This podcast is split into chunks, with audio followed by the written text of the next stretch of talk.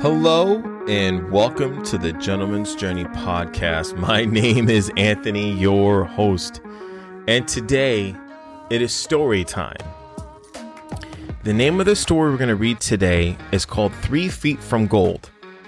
It's one of Napoleon Hill's, um, probably one of his most famous stories, and it's probably one of my favorites too from him. Um, and you'll see why here in a minute. So let's go ahead and let's read it. Now, one of the most common causes of failure is the habit of quitting when one is overtaken by temporary defeat. Every person is guilty of this mistake at one time or another. An uncle of R.U. Darby was caught by the gold fever and the gold rush days and went west to dig and grow rich.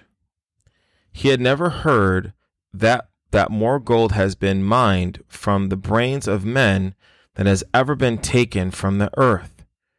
He staked a claim and went to work with a pick and a shovel. This was going, the going was hard, but his lust for gold was def- definite.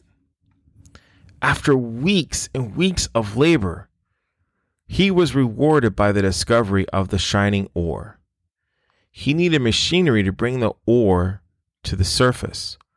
Quietly, he covered up the mine, retraced his footsteps to his home in Williamsburg, Maryland, told his relatives and a few neighbors of the strike. They got together money for the needed machinery it had shipped. The uncle and Darby went back to work the mine. The first car of ore was mined and was shipped to a smelter or smelter, I should say. The returns provided, or proved, I'm sorry, that one of the richest mines in Colorado. That's crazy. A few more cars of that ore would clear their debts. Then would become the big killing and profits. Down went the drills. Up went the hopes of the Darbys and Uncle. Then something happened. The vein of gold ore disappeared. They had come to the end of the rainbow, and the pot of gold was no longer there. They drilled on desperately, trying to pick up the vein again, but all to no avail. Finally, they decided to quit. They sold the machinery to a junk man for a few hundred dollars and took the train back home. Some junk men are dumb, but not this one. He called in a mining engineer to look at the mine and, and to do a little calculating. The engineer advised that the project had failed because the owners were not familiar with fault lines. His calculation showed that the vein would be just found just three feet from where the Darbys had stopped drilling. And that is exactly where it was found. The junk man took millions and millions of dollars in ore from the mine because he knew enough to seek expert counsel before giving up. Most of the money which went into the machinery was produced, or procured, I should say, through the efforts of R.U. Darby who then was a very young man. The money came from his relatives and neighbors because of their faith in him. He paid back every dollar of it, although he was years in doing so. Long afterward, Mr. Darby recouped his losses many times over when he made the discovery that desire can be transmuted into gold.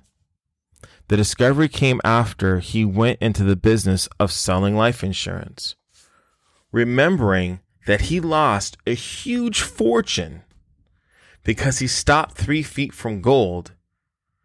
Darby profited from that experience in his chosen work by the simple method of saying to himself, I stopped three feet from gold, but I will never stop because men say no when I asked them to buy insurance.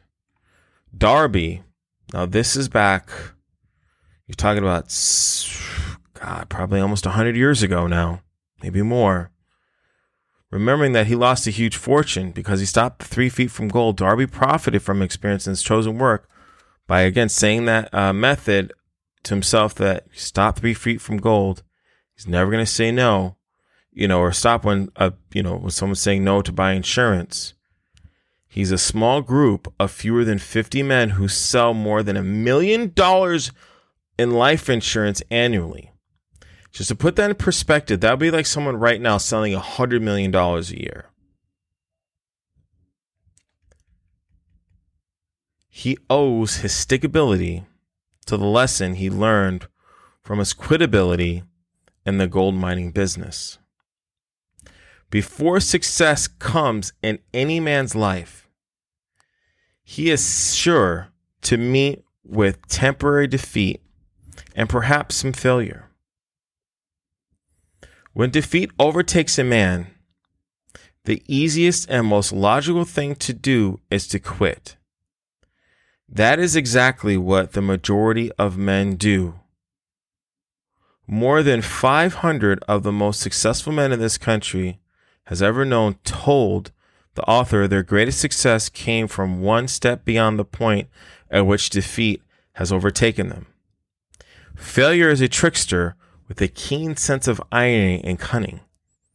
It takes in great delight in tripping one when success is almost within reach. You know, I really love that story because, in all honesty, it's, it's so true that most people will give up right when the the tide's going to turn in their favor. You know, another great thing to listen to is the story of a bamboo tree.